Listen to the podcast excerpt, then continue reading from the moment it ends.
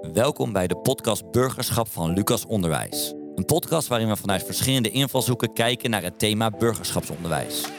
We besteden aandacht aan dit thema omdat de wettelijke opdracht voor scholen is aangescherpt. Burgerschapsonderwijs biedt leerlingen de kennis, vaardigheden en houdingen die zij nodig hebben om nu en later deel te kunnen nemen aan de samenleving.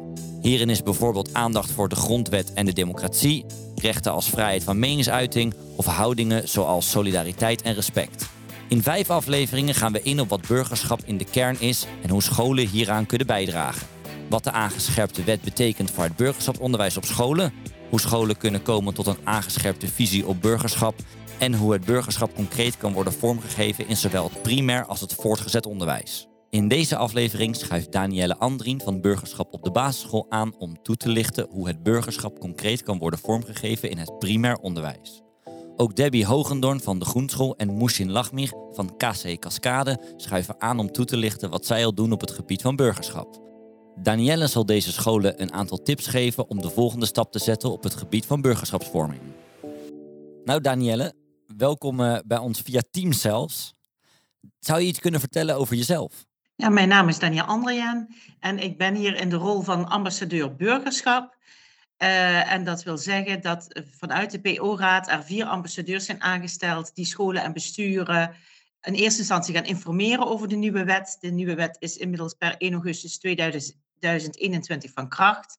En nu kunnen wij de scholen begeleiding geven en tips geven, zoals je zegt, uh, op burgerschapsvorming. En naast ambassadeur ben ik met name interim directeur van basisscholen.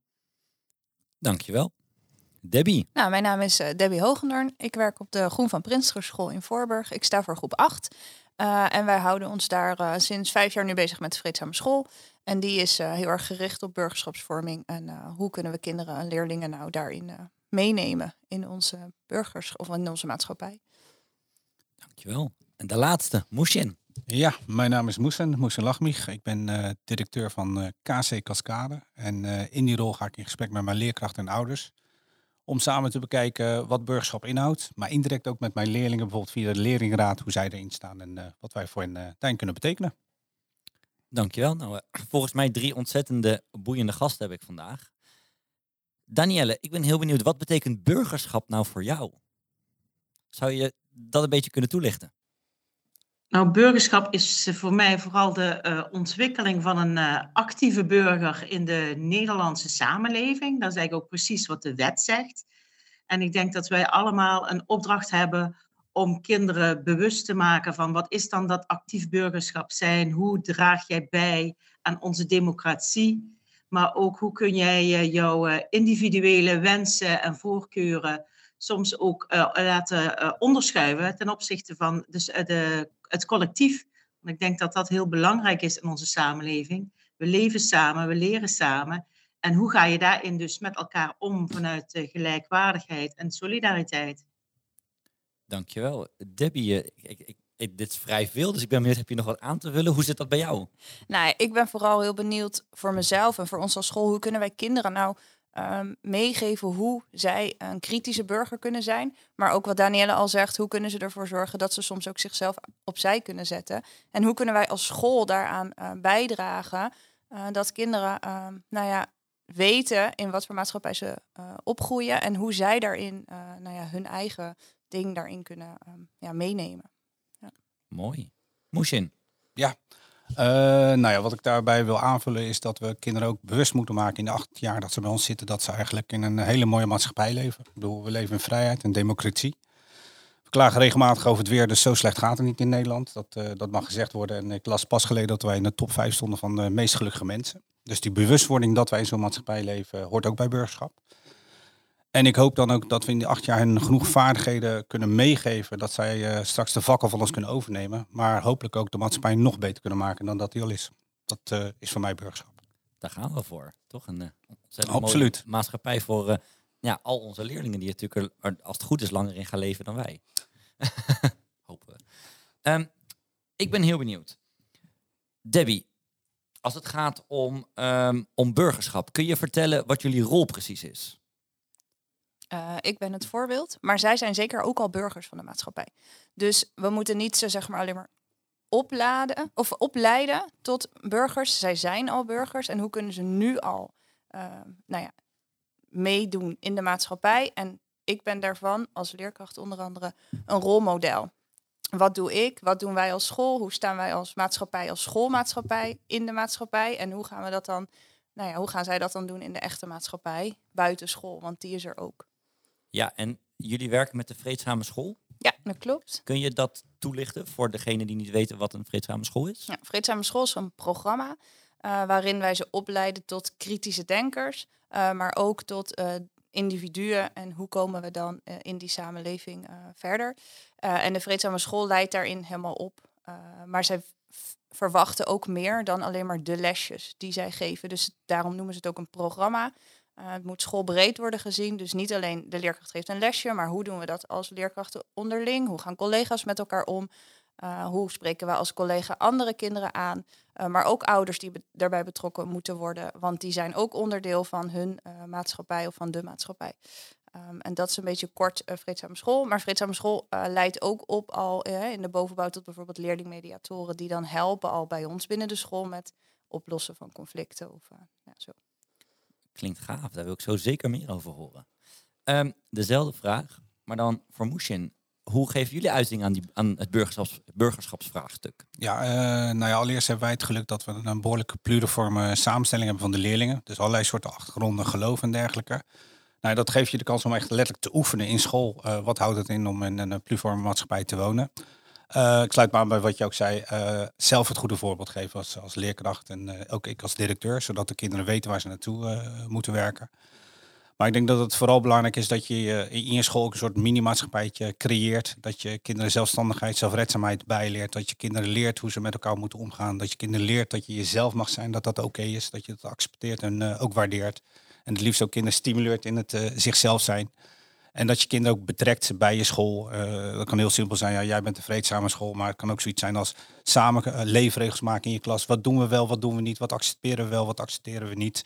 Maar hoe treed je als groep op als er iets gebeurt waar je niet achter staat? Of juist als er iets moois is. Ik bedoel, uh, het vreselijke verhaal van Oekraïne. Maar dan zie je allerlei kinderen enorme mooie initiatieven ontwikkelen om te helpen. Dus dat is natuurlijk ook heel erg mooi. Dus vooral proberen het in je school zo vorm te geven dat je bezig bent met burgerschap. Heel bewust. Maar zonder dat de kinderen het bewust doorhebben. Dat is uh, het streven waar wij voor gaan. Dat vind ik wel een mooie. Dat je zegt, nou we willen heel veel burgerschap. Maar eigenlijk niet per se dat ze nou doorhebben. Oh, nu, nu is het vinkje burgerschap... Ja aan ja. de gang. En ik zie aan de overkant van de tafel zo vaak. Ja, dat is wat ik bedoelde net met die lessen. Je geeft niet de lesjes. Het moet iets zijn wat eigenlijk in je hele school speelt. Uh, en daarbij ga je de leerlingen betrekken. Dus ook het, uh, wij, zijn, wij zijn een democratie. Uh, hoe kunnen zij ook democratisch in de klas met dingen mee bepalen? Hè? Afspraken maken in de klas. Ik kan ze bedenken, maar zij moeten ze uitvoeren. Dus waarom zouden zij ze niet dan ook kunnen bedenken? Ja. ja. ja. Ik denk dat dat ook heel belangrijk is dat we uh, hopelijk uh, niet burgerschap zien als een vak, een los vak wat je op woensdagmiddag tussen uh, 1 en 2 geeft. Maar dat het echt iets is wat in de genen van je school moet zitten. En dat gekoppeld is aan allerlei zaken, of dat nou aardeskunde is, of uh, geschiedenis, of sociaal-emotionele vorming. Dat maakt een onderdeel van alles uit. Nou, Danielle, dat moet jou denk ik als muziek in de oren klinken. Ja, zeker. Erg mooi. Nou, en eigenlijk vooral wat ik hoor is um, het is onderdeel van de minimaatschappij. Dat is ook eigenlijk wat de nieuwe wet vraagt. Dat er een schoolcultuur ontstaat waar kinderen ook kunnen oefenen. Oefenen om die actieve burger te zijn. En ik hoor uh, een aantal dingen die heel belangrijk zijn. Het gaat ook een stukje kennis over die verschillen. Het kan, zijn een verschil in uh, uh, geloven, heb ik al gehoord, culturen, maar ook politieke gezinten, seksuele voorkeuren. Daarover ga je wel een stukje inhoud geven. Dus geef je kinderen inzicht over die verschillen. En is het heel belangrijk dat daar een dialoog over ontstaat. En dat ze daar ook proberen om daar niet meteen iets van te vinden. Het nieuwsgierig zijn heb ik bij jullie gehoord. Dat gaat dus allemaal meer vanuit een stukje houding. En om dan samen die minimaatschappij te vormen, heb je gewoon een aantal vaardigheden nodig. Dus kennis, vaardigheden uh, en houding, dat zijn drie aspecten binnen burgerschap waar de scholen dus zelf vorm aan geven. Dus dat uh, klinkt inderdaad als muziek in de oren. En ik denk naast uh, rekenen, talen, begrijpen, lezen, is dit gewoon het allermooiste, maar ook een heel belangrijk vak. Eens. En ik ben benieuwd, uh, hoe zou een school dat moeten aanpakken? Ja, daarover zegt de wet best een aantal heel belangrijke dingen. Ze zeggen begin vanuit visie. Wat willen jullie dat jullie kinderen in groep 8 kennen, kunnen en weten? Dus weer die kennis, vaardigheden en houding. En uh, daardoor is het heel belangrijk dat je uitgaat van jullie school. Wat uh, willen jullie jullie eigen kinderen meebrengen? Hè? Ik hoorde ook wel iets zeggen over normen en waarden. Wat vinden jullie daarin belangrijk? Maar ook wat hebben jullie kinderen nodig? Het is nogal een verschil of jouw school staat in een klein dorp of dat je de pluriforme maatschappij bent uh, die bij uh, Moeskin, zei die? Ja. Moesin, inderdaad. Moesin, ja. bij jullie aan de hand is. En dat is wel ontzettend belangrijk om na te denken. Wat hebben we onze kinderen dan mee te geven? Een aantal dingen zijn gewoon, die, die horen bij de wet. Die, die, die, die geef je aan. Hè? Staatsinrichting, democratie, die vrijheid. Dat is heel belangrijk. Maar denk ook na, wat hebben onze kinderen extra nodig of anders nodig? Dus dat is ook wat de wet vraagt. Dus ga uit van een stukje visie. Stel daarbij jullie doelen. Wat vinden jullie belangrijk dat kinderen leren? En dan pas ga je eigenlijk je inhoud vormgeven. En uh, wij doen al heel veel. Hè? En heel veel scholen hebben daarin ook al bewuste keuzes gemaakt. Maar soms is het niet altijd heel doelgericht. Of is het nog niet in een doorgaande lijn. Daar zijn dingen die je kunt uh, verbeteren. Dank je. Dan ben ik meteen benieuwd hoe dat in de praktijk gaat. Debbie, nou ja, wij, uh, Vreedzame School heeft heel veel vormen om het inderdaad te oefenen. Dus binnen je klas, maar ook binnen een school of van uh, bovenbouw naar onderbouw of andersom. en bij ons is dan het allermooiste voorbeeld zijn die mediatoren die wij opleiden. Ehm, eindgroep 6 worden ze opgeleid. Dus aan het einde van het schooljaar worden altijd de nieuwe mediatoren opgeleid. En dat zijn dan leerlingen uit groep 7 en 8. Um, ehm, en die leiden we op tot nou ja, eigenlijk een soort extra ogen, oren, uh, hulp uh, tijdens conflicten. En wij kiezen er dan voor om dat te doen tijdens overblijftijd, omdat daar uh, vaak de meeste conflicten plaatsvinden. en die leerlingen lopen daar dan rond op het schoolplein. En zodra er iets van een conflict is, dan worden zij ingeschakeld en gaan zij dat oplossen aan de hand van een stappenplan. En dat krijgen zij aangeleerd van ons als leerkrachten. door vier keer een bijeenkomst te hebben waarin ze helemaal worden opgeleid tot een leerlingmediator. Mooi. En zit dat dan, uh, hoe zit dat verpakt in de schoolvisie? Misschien is dat de, een betere vraag die ik kan stellen. Nou ja, dat, dat zit erbij omdat we dan ze kritisch willen, uh, op, uh, maar, kritisch willen opleiden, maar ook willen opleiden tot help elkaar. Hè. We zijn, mm -hmm. nee, de groenschool staat voor waar we samen groeien en je groeit samen door het ook samen te doen. maar leerlingen leren het allermeest van hun eigen peers, dus van hun eigen vrienden. Dat is eigenlijk een, een ook een, een rol, hè, buiten dat ik een rolmodel ben, zijn ze dat eigenlijk ook voor elkaar. Dus als ze zien van hé, hey, we kunnen het eigenlijk zelf oplossen. Uh, hey, dit is mooi, dit ga ik ook een keer proberen. Of hé, hey, misschien, uh, nou ja, dat is uh, het idee erachter. En dat sluit aan bij onze visie van we doen het samen. Ja, en dat we dus uiteindelijk het zonder jou kunnen doen. Precies. Moest je, hoe zit dat bij jullie? Welke visie hebben jullie hierop en hoe komt het eigenlijk tot uiting in de school? Nou ja, goed, wij hebben de uitspraak bij ons op school, die hangt ook op te geven ruimte voor elk talent. En dat is ook zo breed mogelijk. En als je kijkt naar hoe geef je daar uiting aan, dat begint eigenlijk al uh, bij de ouders die hun kind inschrijven. Uh, ik doe alle rondleidingen persoonlijk en dan ga je ook met de ouders hierover in gesprek. Want we gaan jouw kind samen opvoeden. Het is niet alleen aan ons of als jou een ouder. Dit is onze visie, dit willen we jouw kind meegeven. Sta je er ook zo in? Ja, dan ben je meer dan welkom. Nee, dan zijn we misschien niet de juiste school. Dus daar begin je al. Kunnen wij samen in optrekken. Ik denk uh, eenmaal in de school, wij zijn voor origine een Rooms-Katholieke basisschool, geven wij een aantal waarden mee. Eén daarvan is zorgen voor elkaar. Die vinden we gewoon heel belangrijk. Nou, dat snap je al, dat, is een kapstok. Daar kan je zoveel aan hangen als je het ook hebt over uh, burgerschap. En uh, vooral uh, kun je onbaatzuchtig zorgen voor een ander. dat is een, moeilijk woordje voor de meesten, maar in deze maatschappij zijn we een beetje gewend van ik doe wat voor jou, jij wat voor mij. Maar wil je echt een ander helpen zonder daar wat voor terug te krijgen? Nou ja, op school krijgt dat vorm natuurlijk via je sociaal-emotionele ontwikkelingslessen. Hoe, hoe gedraag je, wat accepteer je, wat niet. Uh, nou ja, je hebt je christelijke normenwaarden, maar die vertalen we naar universele normenwaarden. Ga je met kinderen over in gesprek. Hoe gaat het bij jou? Uh, vooral parallellen trekken. Hebben we het nou over kerst of een Diwali-feest of een uh, suikerfeest? Het is allemaal hetzelfde. Alleen we noemen het anders. En daarom maken we, doen we er soms zo moeilijk over. Dat kinderen dat op een gegeven ook echt ontdekken. We verschillen eigenlijk helemaal niet zo. En een van de mooiste dingen die ik ook vind is dat ze in groep 8 af en toe iets horen op tv of op het nieuws. Ja, die groep of die groep. En dat ze elkaar aankijken en denken, oh wacht even. Jij hebt ook die achtergrond. maar daar niet meer bij stilstaan. Maar dat ze vooral, en dat vinden we heel belangrijk, de ander beoordelen op uh, wat die voor hen betekent in plaats van waar die vandaan komt. Uh, maar ook actief kinderen betrekken. We hebben een leerlingenraad en die mag ons uh, gevraagd en ongevraagd advies geven. En die komen soms met geniale ingevingen. ze zijn begin dit schooljaar met de vraag gekomen mogen we alsjeblieft time-out plek hebben. We willen gewoon af en toe tot rust kunnen komen. Zonder dat jullie als leerkracht aan mijn kop zitten te zeuren of te vragen wat nu weer en waarom en hoezo. Nee, time-out en dan kom weer terug. Daar waren wij nooit op gekomen zonder die kinderen. Maar ook echt wel betrekken van, joh, hoe gaat het nu inderdaad wat je op het schoolplein, wat zou anders kunnen, wat kan beter. Uh, je betrekt de kinderen ook door doordat ze bij ons elk soort van moeten solliciteren voor de leerlingenraad. Hoe doe je dat? Je schrijft gewoon een brief. Waarom? Je manifest. En dan uh, vertel je dat aan, aan de klas en dan word je gekozen. En het mooie is dat juist die stille kinderen of, of die stille krachten, die worden gekozen, niet die populaire kinderen. Um, ja, en tenslotte, en dat is een stapje verder ook in burgerschap, het stukje internationalisering. Um, wij hebben contact met een school in Denemarken en een uh, school in Spanje, die hebben ook een leerlingenraad. En onze leerlingenraad is nu voorzichtig met hen in gesprek aan het gaan van wat kunnen wij voor elkaar betekenen. En dan kan het uh, een stukje zijn van uh, kennis delen. wij lopen tegen iets aan, wat denken jullie Spanje, Denemarken en andersom. Maar ook elkaar leren kennen. Het eerste gesprek ging echt letterlijk over hoe gaat dat bij jou op school en wat doen jullie? Dus dat je je, je wereldbeeld een beetje verbreedt. Maar ook leuke dingen doen. Ze willen een internationaal schaaktoernooi gaan organiseren. Een internationale ontwerpwedstrijd met, met, met die drie landen. Nou, kinderen, succes, ga je gang. Wat ze daar wel niet van leren. En tenslotte uh, willen we ervoor zorgen dat ze bij elkaar op bezoek gaan. En elkaar dan ook op die manier veel beter leren kennen. Dus niet alleen maar een stukje burgerschap in school en de maatschappij, maar het liefst een wereldburger van de kinderen maken.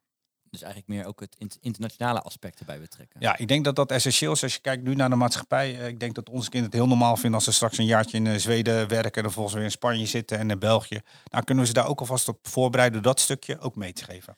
En is dat iets waar jullie bewust voor hebben gekozen vanwege jullie leerlingpopulatie? Uh, ja, uiteraard. Want we hebben ook aardig wat experts. Ik denk dat dat bij jullie op de Groen ook wel is. En, en ja, dan, dan kom je met andere culturen in aanmerking, andere landen. Nou, daar word je nieuwsgierig, daar ga je over vertellen.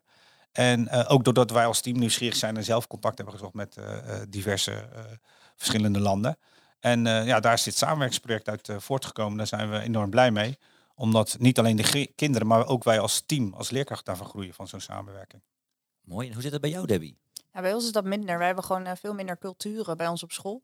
Um, dus dat is wel iets waar ik vind dat wel school nog wat nou ja, waar wat op te behalen valt. ja, dat is gewoon echt zo. En dat komt gewoon echt door de, de culturen die bij ons in de klas zitten. We hebben dan nu toevallig, niet toevallig, maar we hebben een jongetje in de klas uh, uit Oekraïne. Die zit al, al een aantal jaar bij ons op school. Maar doordat hij er hè, bij ons in de klas zit, wordt daar ineens wel uh, aandacht aan besteed. En denken ze, hé, hey, wacht even. Maar daar stopt het dan wel een beetje. Ja, ja dus jullie maken ook, zou ik in ieder geval kunnen, kunnen bedenken, andere keuzes op het gebied van burgerschapsonderwijs. Dat denk ik wel. Ja. ja. ik denk dat dat ook wel heel belangrijk is. Want ik denk niet dat je uh, één vorm kunt toepassen. Je moet uh, inderdaad kijken naar je eigen populatie, naar je, naar je eigen behoeften ook van, uh, van de kinderen. Ik denk, wat ik me nu eens bedenk, ja, hartstikke leuk dat ik allemaal naar het buitenland toe ga en ze komen ook naar ons toe. Maar misschien ook wel leuk om naar de groen toe te gaan met mijn kinderen en andersom. En, andersom, en op, om op die manier ook van elkaar leren. Dus, dus op dat gebied liggen er nog heel veel kansen. Maar ja, je moet wel reëel zijn. Je, je moet het doen met de kinderen die bij jou op school zitten, die in een bepaalde wereld leven. En dan bekijken, hoe ga, kan je die dan verrijken? Hoe kan je die dan verder verbreden? En inderdaad, af en toe daar misschien contact in zoeken, kan, kan wel erg interessant zijn. Zeker, ja. Ik zie, ik zie, het is grappig, ik zie Danielle, terwijl jullie dit gesprek hebben, zo een soort van juichbeweging maken zo op de teams. Die zegt, goed, goed idee, want eigenlijk zie je dus ook dat burgerschap niet een soort van ja, kant-en-klare formule is die we zo op elke school gooien. Maar ja, elke school is daar toch anders mee bezig. Ik ben benieuwd, is er een bepaalde manier waarop jullie uh, eigenlijk het hebben aangepakt om hierover na te denken? Uh, nou, dat werd net al gezegd. Uh, ik denk dat elke school al heel veel deed op het gebied van burgerschap, maar we stonden er niet helemaal bij stil uh, bewust. Dus ja, het eerste wat wij eigenlijk gedaan hebben was heel simpel. Een, een, lijstje gemaakt met wat doen we al? En dat onder elkaar gezet en vervolgens gekeken wat missen we.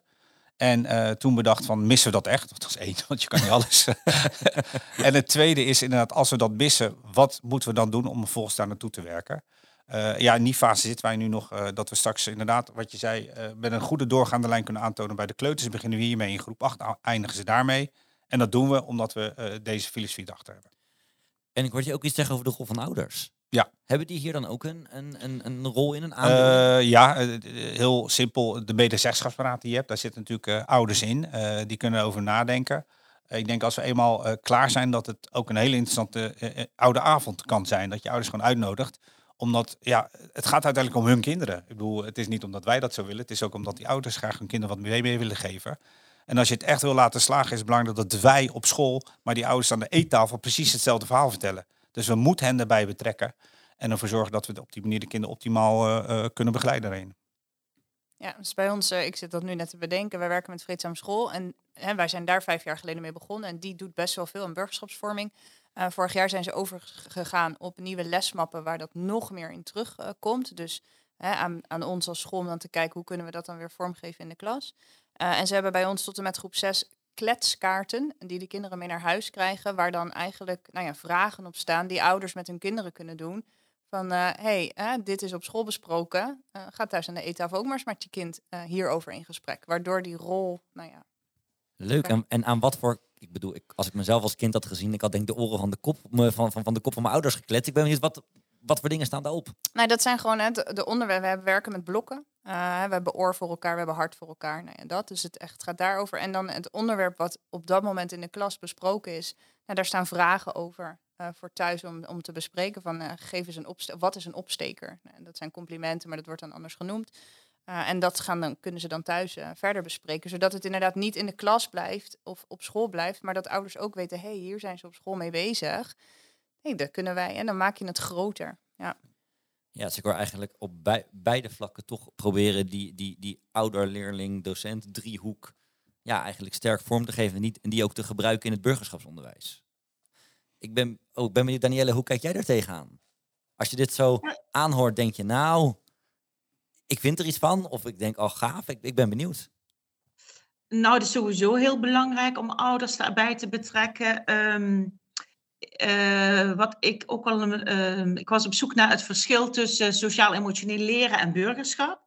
En volgens mij is het heel belangrijk om ook net die verschillen te benoemen. Dat is eigenlijk waardoor dat iets burgerschap uh, maakt. Het gaat dus net om de dialoog te voeren over de dingen waar we niet over eens zijn. Is net zoals die mediators leren conflicten op te lossen is het ook goed dat wij leren om onze standpunten die gevormd zijn vanuit een politieke voorkeur of een seksuele uh, uh, geaardheid of vanuit je cultuur, om het daar samen over te hebben. En dan ook vanuit een stukje begrip wel tot een oplossing te komen. Of als je niet tot een oplossing komt, dat je dan zegt, maar we moeten wel samenleven. Hoe gaan we dit nou doen dat het ook voor iedereen ja, haalbaar is, werkbaar is? En ik denk dat dan ook de mening van thuis heel belangrijk is. Um, onderzoek heeft uitgewezen dat de politieke voorkeur van een achtjarige leerling eigenlijk al gevormd is. En die is met name gevormd door de mening van ouders. Dus het is voor ons ook heel belangrijk om die andere mening ook te verkondigen. En ook al is dat dan soms een mening waar jij het persoonlijk als leerkracht niet mee eens bent, is het wel belangrijk om hem op tafel te krijgen. Dus daar is het ook heel belangrijk om ouders daarin uh, te betrekken. Want een aantal ouders die zeggen ook met me, ik wil helemaal niet dat jullie het over seksuele geaardheid met mijn kinderen gaan hebben. Maar in deze tijd van MeToo is het wel heel belangrijk om ook uh, zowel jongens als meisjes op te voeden. Hoe ga je ermee om, om, over de grenzen van de, om niet over de grenzen van de ander heen te gaan. Ja. Dus dat is belangrijk om daarin ook ouders mee te nemen. En waarom dat we dat dan ook willen. Mooi. Ik zit, ik zit me te bedenken, hoe gaan jullie met dat soort moeilijkere discussies uh, om, zou ik blijkbaar willen zetten? Is dat dan ook iets wat op een kletskaart staat? Of? Nou, nee, dat staat niet op een kletskaart, maar dat is aan jou als leerkracht om dat te bespreken. Um, ik weet dat er uh, aan een tafel ergens het hier ook over ging met, uh, met een ouder uit mijn klas, uh, een bekende ouder. En nou, er ging de discussie over van ja, leerkrachten moeten dit wel op school bespreekbaar maken. En toen zei die ouder, ja, maar dat gebeurt. Nou, dat was niet waar. Jawel, want nou ja, ik had het besproken in de klas. Dus het is ook aan jou als leerkracht om dat model, rolmodel te zijn op het moment dat het gaat over grensoverschrijdend gedrag of wat dan ook, dat je dat op tafel gooit zonder je eigen uh, mening daarin mee te nemen. Dus hey, wie heeft dit bekeken of wie, wie wil hier iets over zeggen of wie vindt hier iets van? En dan met elkaar in gesprek gaan. Maar dat, uh, dat, staat, dat staat nergens beschreven. Dat is echt wel iets wat je als leerkracht en als school uh, gewoon moet doen. Ja. Waarbij misschien ook wel uh, leerkrachten vaak uh, een stukje uh, hulp nodig hebben. Of in ieder geval dat, het, dat je samen met het team van tevoren bepaalt wat zijn onze standpunten, wat zijn onze normen, waarden. En hoe gaan we er ook mee om als het moeilijk wordt.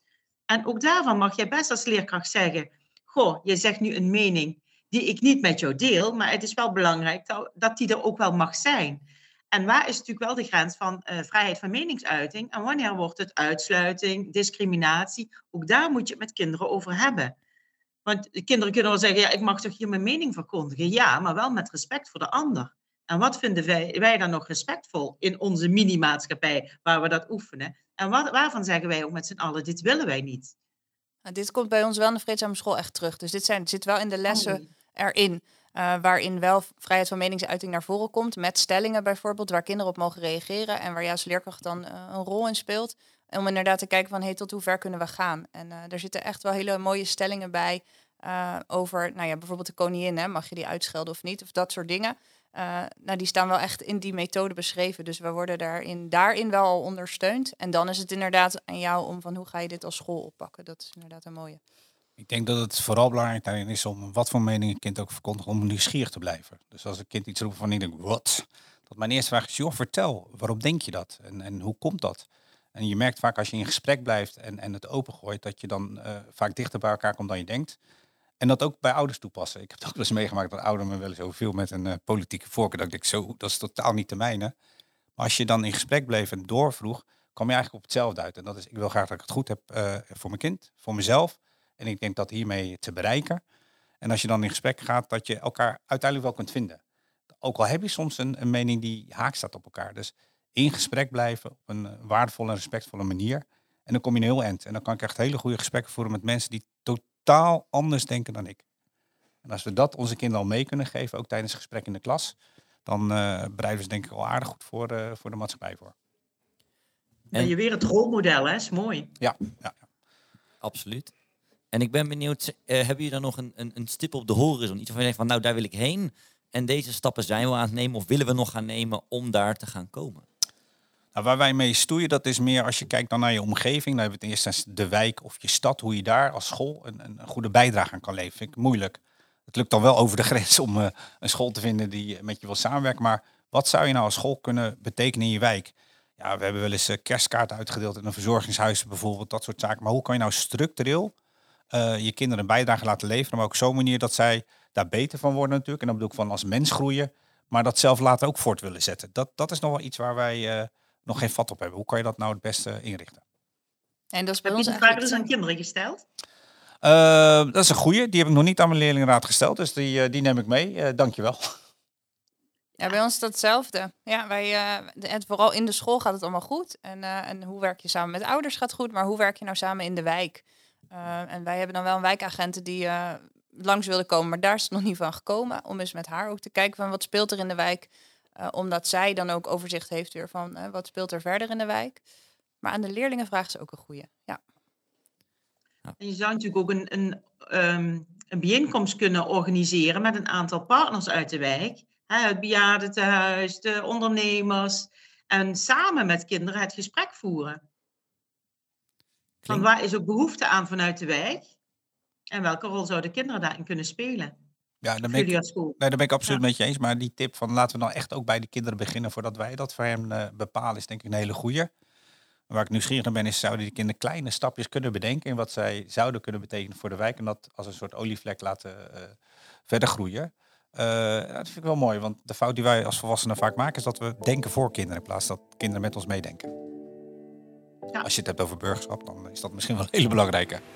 Zeker, vind ik een hele mooie om mee af te sluiten. Ga met je leerlingen in gesprek over burgerschap. Volgens mij is dat een hele mooie boodschap om mee te geven aan eh, de luisteraar. Dus ik wil jullie eigenlijk heel hartelijk danken voor een ontzettend mooi gesprek daarover. En eh, dank voor jullie input allemaal. Ja, jij ook bedankt. Graag gedaan. Dit was de laatste aflevering van de podcast waarin we zijn ingegaan op wat burgerschap is in de kern en wat scholen hieraan kunnen bijdragen, wat de aangescherpte wet betekent voor het burgerschapsonderwijs op scholen en hoe scholen kunnen komen tot een aangescherpte visie op burgerschap.